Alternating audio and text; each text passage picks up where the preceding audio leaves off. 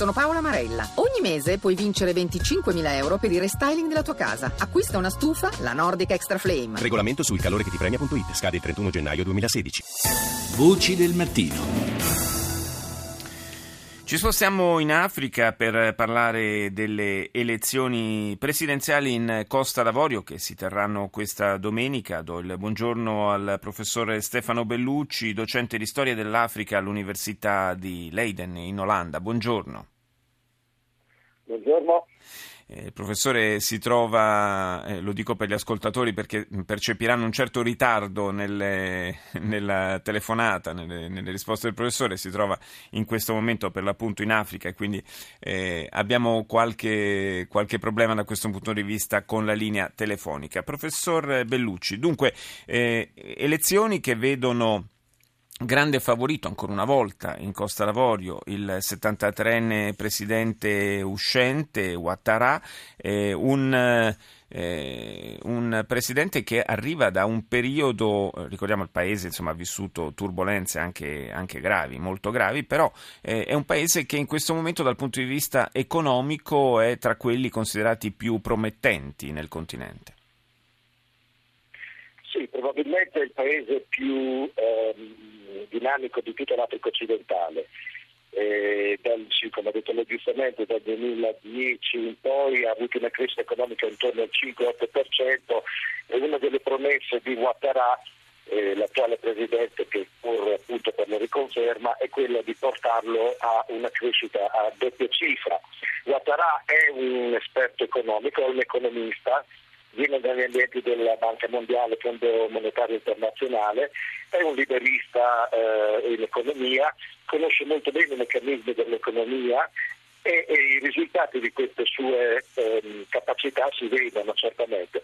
Va notato tuttavia che gran parte eh, della popolazione giovane è esclusa eh, da questa eh, crescita e la grande eh, massa dei disoccupati sono appunto giovani che, eh, esclusi da questa, ehm, da questa crescita economica. Appunto. Ma infatti probabilmente la grande sfida che attende Ouattara in caso di eh, probabile vittoria, eh, forse fin dal primo turno in queste elezioni presidenziali, è quella di eh, non soltanto assecondare questa crescita economica dal punto di vista proprio delle, dei numeri eh, macroeconomici, ma eh, avviare anche la costruzione di un minimo di, di, di stato sociale che al momento è totalmente assente in Costa d'Avorio. E su questo avrei miei dubbi perché Ouattara è appunto eh, l'espressione della, del, si potrebbe dire in Europa, della destra ultraliberista.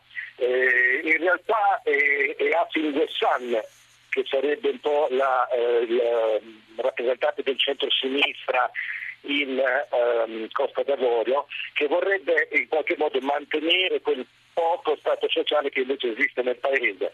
Ouattara vuole cambiare la Costituzione usa il, il, famoso articolo 35 che esclude i non cittadini eh, costavoriani, comunque coloro che non hanno eh, eh, eh entrambi i genitori di origine eh, della costa, con la cittadinanza della Costa d'Avorio dagli uffici politici, il caso di Ouattara perché uno dei genitori di Ouattara non è eh, ivoriano, e, e, e, e usa questo ecco, mutamento dell'articolo 35 per cambiare tutta la Costituzione e in realtà secondo molti eh, creare una Costituzione eh, su modelli dei paesi appunto più eh, liberisti.